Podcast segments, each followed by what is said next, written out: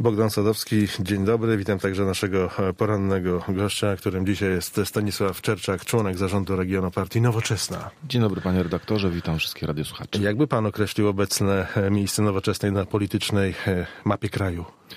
No na pewno jest to partia bardzo potrzebna, bo, bo patrząc na te osoby, gdzie mogę się wypowiadać tutaj e, na temat naszego regionu, to jest grupa naprawdę bardzo fajnych ludzi z różnych środowisk, także jest to organizacja potrzebna, choć jak sam pan redaktor zapewne wie, słupki sondażowe e, e, no niestety lecą w dół. Liberalizm gospodarczy, liberalizm obyczajowy, to ta ideologia polityczna jest zapisana w waszym programie. Nie wydaje się panu, że na krajowej mapie politycznej zrobiło się ciasno dla dwóch partii o zbliżonym, w zasadzie o podobnym programie.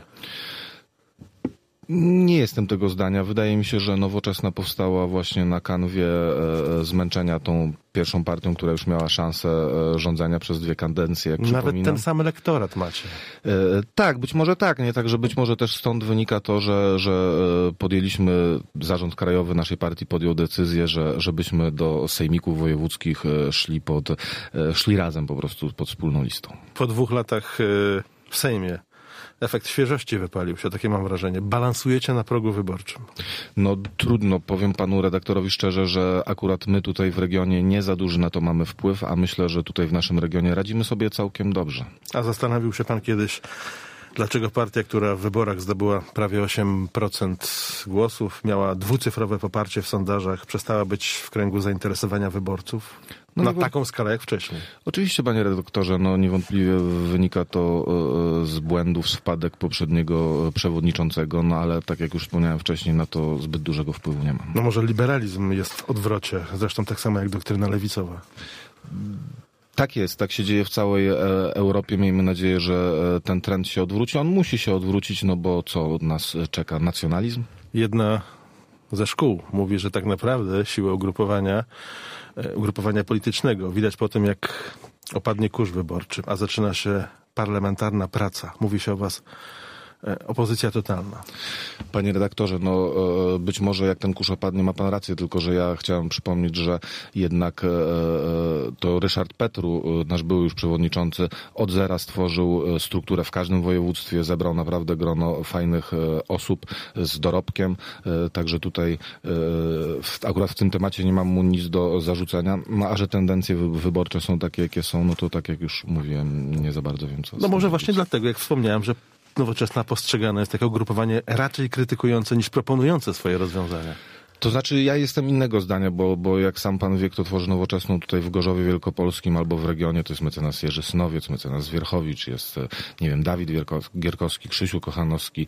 Jest wiele takich osób, które mają program dla naszego miasta, na przykład doskonały program, pełny program, zapięty już tak naprawdę na długo przed wyborami samorządowymi. Pozwoli pan, na chwilę chciałem jeszcze wrócić do współpracy, choć nie wiem, czy to jest właściwe dalej określenie, nowoczesnej z Platformą. Współpraca jest, czy jej nie ma?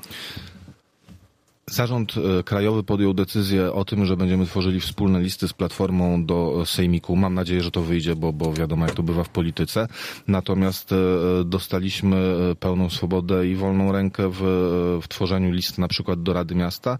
I tutaj u nas w Gorzowie powstaną, powstanie lista pod patronatem Jerzego Synowca, mecenasa Wierchowicza, która, która nie będzie listą partyjną i nie będziemy, już mogę śmiało powiedzieć, że to nie będzie lista koalicyjna z Platformą Obywatelską. Tak w skali kraju zastanawiam się, czy to trochę nie jest tak, że do politycznego życia bardziej to nowoczesnej potrzeba Platformy niż odwrotnie.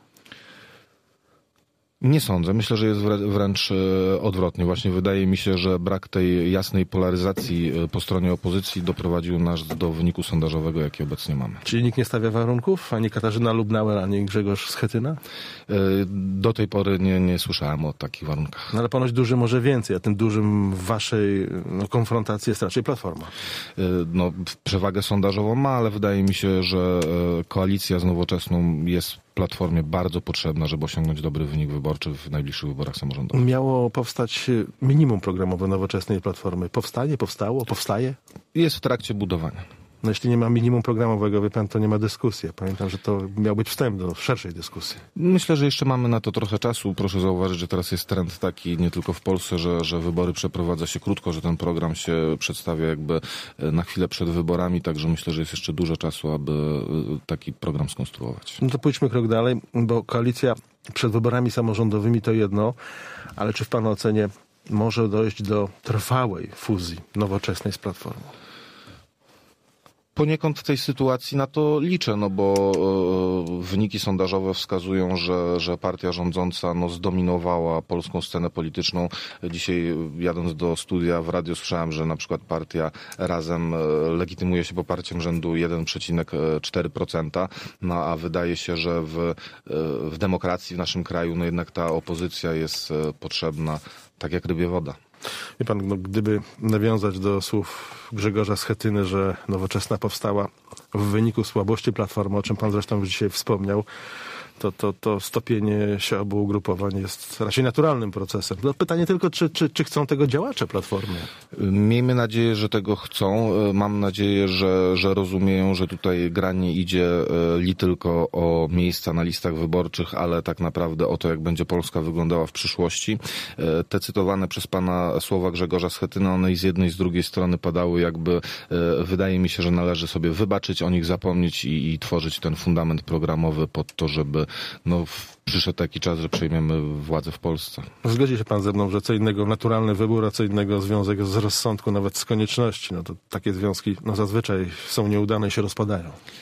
Bardzo pesymistycznie pan redaktor dzisiaj jakby podchodzi do tej naszej przyszłości. Ja mam nadzieję, że to się wszystko poukłada tak, że będziemy realną siłą na scenie politycznej. Pan już poruszył wątek tutaj nasz regionalny struktur nowoczesnej.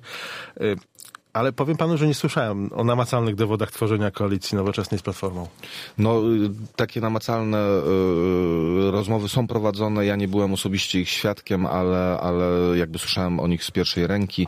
Y, poseł Pudłowski y, z Zielonogórskim, poseł z przewodniczącym Platformy y, Obywatelskiej spotykają się, rozmawiają, publikują z tych spotkań zdjęcia na Facebooku, także te namacalne jakby dowody są. Ale to na poziomie regionu, a miast także?